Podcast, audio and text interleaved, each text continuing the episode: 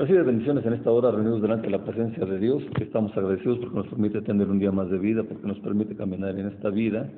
y que esto es un paso para llegar a la vida eterna. Así que en esta hora, en este programa que se llama Predicando con el Pastor Héctor, estamos agradecidos por todas las bondades que Dios nos ha dado. Estamos agradecidos también por las oportunidades que nos está dando de llevar este mensaje y de llevarlo por otros medios. Estamos haciendo pruebas, vamos a utilizar una aplicación que se llama SoundCloud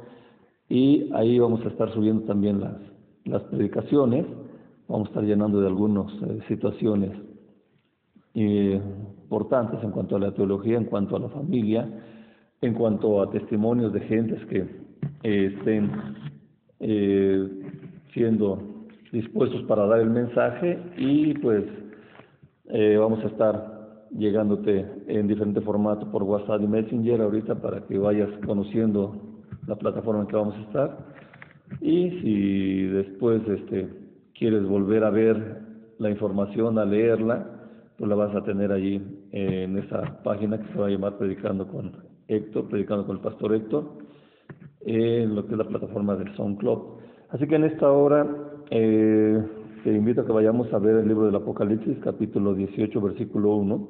Después de esto vio a otro ángel descender del cielo con gran poder, y la tierra fue alumbrada con su gloria, y clamó con voz potente diciendo, ha caído, ha caído la gran Babilonia, y se ha hecho habitación de demonios y guarida de todo espíritu inmundo, y albergue de toda ave inmunda y aborrecible. Aquí tenemos que estar viendo nosotros que obviamente está el ángel desciende con gran poder. Dice que cuando llega a la tierra, esa tierra, la tierra es alumbrada, porque debe recordar que la tierra ya estaba en tinieblas, que la tierra ya para este momento ya está en oscuridad.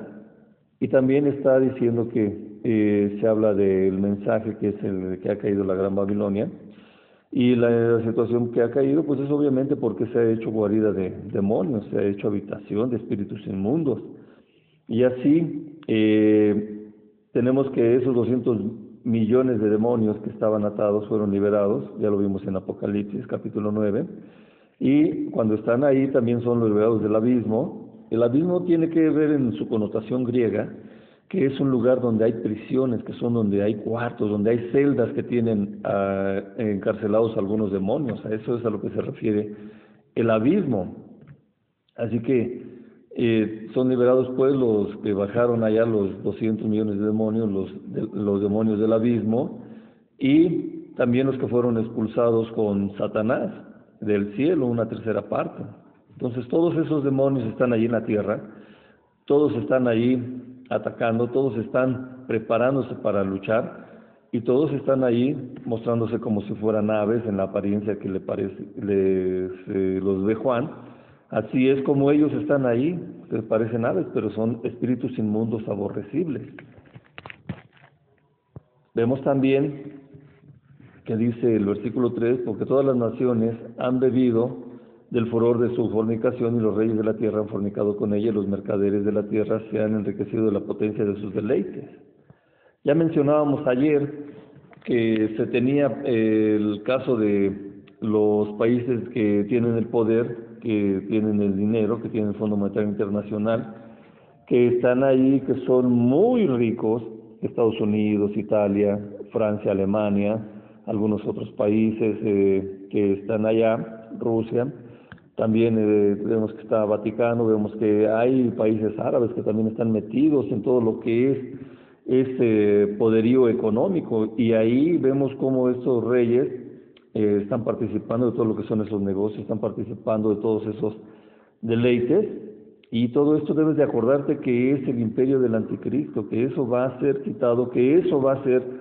eh, mostrado y la gente se va a espantar, se va a asombrar y se va a entristecer porque están viendo que todo lo que habían eh, visto que tenían dinero para comprar todas esas cosas, no les da la vida eterna. Así que todo esto es un gran negocio, el anticristo evidentemente es un gran negocio, ya te dijimos que el anticristo busca la manera de cautivar a todas las personas, de engañarlas y después cuando sea descubierto por el Señor de señores y Rey de reyes, nuestro Señor Jesucristo, toda la gente va a estar diciendo cómo es posible que estuvimos en el engaño que nos ha dado este anticristo, que nos ha dado este dinero, este poder. Y así eh, vemos que se va manifestando la situación. Oí otra voz del cielo que decía, salid de ella, pueblo mío, salid de ella, pueblo mío, para que no seáis partícipes de sus pecados ni recibas parte de sus plagas, porque sus pecados han llegado hasta el cielo y Dios se ha acordado de sus maldades. Por esto es importante que en el momento en que estás recibiendo este mensaje, hermano, hermana, amado, amada, amigo, amiga que me escuchas, es muy importante que tú salgas de todas las situaciones que has hecho de tu Dios si tu Dios ha sido el dinero, si tu Dios ha sido el pecado, si tu Dios ha sido el poder, si tu Dios ha sido la posición social, si tu Dios ha sido tu esposa, si tu Dios ha sido tu esposo, si tu Dios ha sido tu religión, si tu Dios han sido tus hijos, si tu Dios ha sido todo lo que has tenido en la naturaleza y has prestado tu cuerpo para tener eh, contactos del tipo reiki, del contacto de la angeliología, del contacto de todo lo que ha sido que utilices tu cuerpo, con los tatuajes, con todo lo que has puesto en las manos de los santeros, en las manos de los hechiceros, en las manos de las brujas, de los brujos, de los que leen, de los adivinos, de los agoreos. Si así has estado participando en todo eso, sal de eso, amado, amada. Escucha la voz que está diciendo en el cielo, salid de ella, pueblo mío, para que no participemos de sus pecados. Salgamos de, todo eso que hemos puesto en el lugar de Dios, porque yo no quiero que recibamos las plagas, porque tampoco debemos de estar recibiendo el castigo de Dios que se va a acordar de todas esas maldades y va a venir a castigar. Si al principio de los años estaba, de la creación, perdón, estaba Adán y Eva, y fueron engañados por la serpiente que es Satanás, serpiente antigua, y recibieron su castigo. Imagínate ahora que se ha participado de tanto castigo. Así que hay que salir de todo eso, hay que evitar llegar a la tribulación, hay que salir de esa Babilonia, ya no hay que estar participando de sus pecados, ya no hay que estar recibiendo esos castigos y hemos de estar nosotros saliendo de esa fila que es la que lleva al castigo, al infierno. Hay que salirse de esa fila, hay que formarnos en la fila para llegar a la vida eterna. Dadle a ella como ella os ha dado y pagarle el doble según sus obras. En el cáliz en que ella preparó bebida, preparadle a ella el doble. Así de que es muy importante que nosotros estemos saliendo de todo eso que está ahí. Cuanto ella se ha glorificado y vivido en deleite, tanto darle de tormento y llanto, porque dice en su corazón, yo estoy sentada como reina y no soy viuda y no veré llanto. Así que Estamos viendo que el orgullo, la autosuficiencia, la autocomplacencia se están dando aquí. Dice que en un solo día vendrán sus plagas, muerte, llanto, hambre y será quemada con fuego, porque poderoso es Dios el Señor que la juzga.